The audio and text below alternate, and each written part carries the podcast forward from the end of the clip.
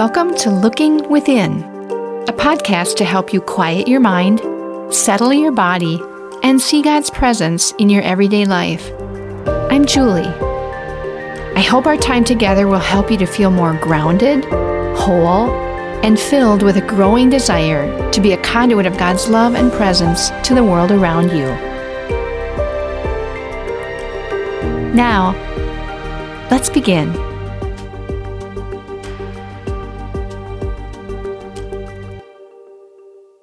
This Lenten season, we've been talking about a new life and a new story. That might feel a bit ambitious or grandiose. Maybe it might be good just to think that today is the first day of the rest of your life. And it is. Imagine what you and God might do today. And if you put together enough of these first days, you begin to see a new story developing and a new life too. Today we consider the practice of surrender. About five years ago, I took a train trip out to Oregon for a retreat and short visit with my family. I thought that riding the train would be good, give me practice in surrender. Well, it was good, almost too good. I was dropped off at the train depot 30 minutes before my departure. The train was three and a half hours late. I hadn't even got on board, and I could feel the stress building. I kept saying to myself, surrender, just surrender to what is. Eating on time is important to me. Apparently, this is not a shared value with those who work on a train. For my first meal on the train, I went to the dining car. It took over two hours to get my food and, and then to eat. Of course, I had nowhere to go, so I told myself, surrender to what is. Not easy for a type A guy. After that, I didn't go back to the dining car. Instead, I visited the snack car and ate warmed up pizza. That was okay. Then I noticed that without any warning, the person serving in the snack car would leave and return whenever. No point complaining. We were all captives to their schedule. Just surrender. On my return trip home, I was ready for the trip to be over. I'd had enough of practicing surrender. After stopping at every small town between Fargo and St. Paul, I was ready to get off the train. Then the announcement came. Ten miles before my scheduled departure, the train would stop and exchange the dining car for another. It would take about 30 minutes. It took over two hours. All I could do was laugh. Your train trip, Charles, was clearly both a test and a wonderful lesson for you. As each year passes, I'm encountering more and more places in my life to try out surrendering, but I find it quite difficult at times. It's more often the case that I can only muster up some form of acceptance for something in my life, a sense of resignation to things that are happening. I'm prone to get down about the bigger, unplanned challenges that come into my life. And for the many little things that crop up, I can get irritated if something doesn't play out as I had imagined or hoped it would. That train trip to Oregon became a metaphor for life. You have no control. Things are not done the way they should be. You could spend your whole trip complaining, but I didn't. The trip was actually quite good. I slept a lot. I read a little bit, but mostly I sat in the observation car, watching the rugged and beautiful landscape. Without this commitment to surrender, I would have wasted the whole trip. As some of you know, I have stage 4 cancer. Like my train trip to Oregon, only in surrender can I be free from that voice inside of me that loves to complain or to be the victim. Only in surrender can I see the beauty of God's plan, even in cancer. I am very blessed. You mentioned the role we may take of feeling like a victim. I find the letters B, E, V or BEV helpful when I want to do a self check on my willingness to surrender to something in my life. These letters stand for bitterness, entitlement, and being a victim. If I'm in BEV, I'm clearly not surrendering. I'm still fighting or resisting something that has appeared on my path. And if I'm resisting, I'm not open to trusting that God has things under control. We learn a surrender from Jesus. Before his death, he prayed for another way, not the cross. But in the end, he surrendered and prayed, Not my will, but yours be done.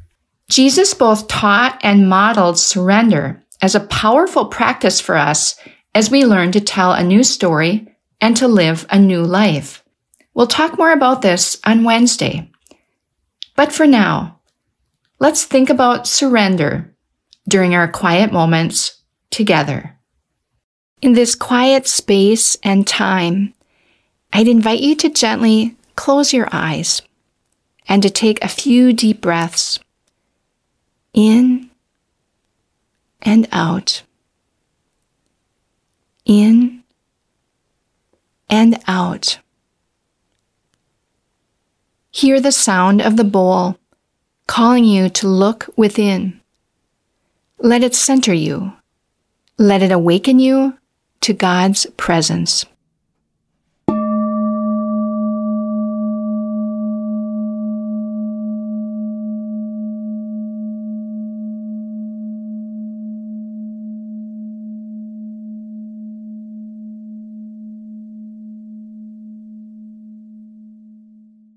Can you go to a place in your life where you are stressed? Life's not working out the way you want it to. Can you surrender to what is? Can you trust that God is in control? That God has a good plan for you? Take a deep breath. What is that like to surrender into God's loving arms. We'll be back with you in about two minutes.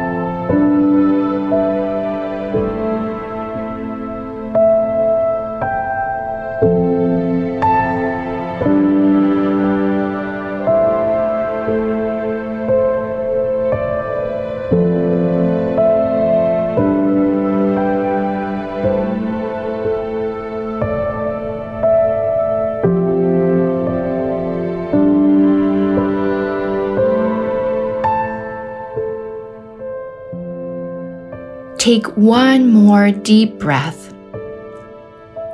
Breathe out your frustration. Breathe in God's presence.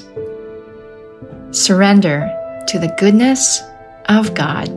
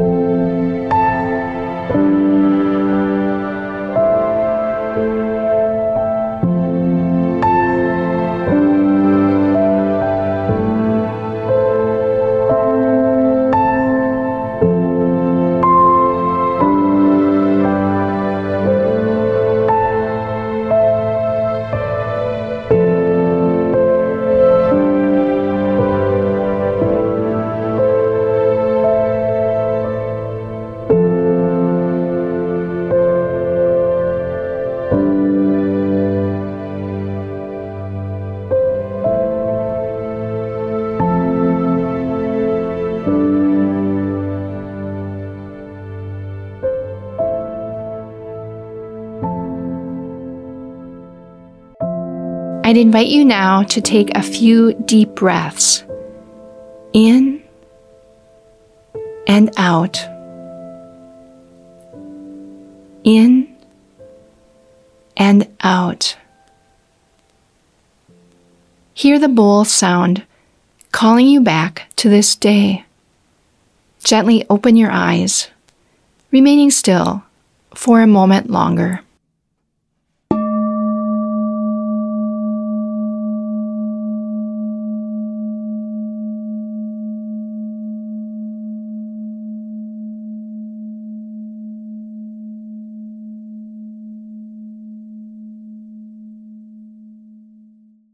Surrender is not something that comes to us naturally.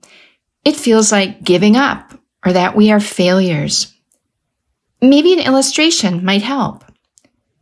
Imagine a five year old driving a car through heavy traffic and then see the child surrender the wheel to a parent. Surrender is such a good thing. There comes a time in our lives when we realize we are that five year old child we're not helping ourselves. We would do well to surrender, let go of our plans, our thoughts, our wisdom. Let God drive the car. On Wednesday of this week, we take another look at this business of surrender.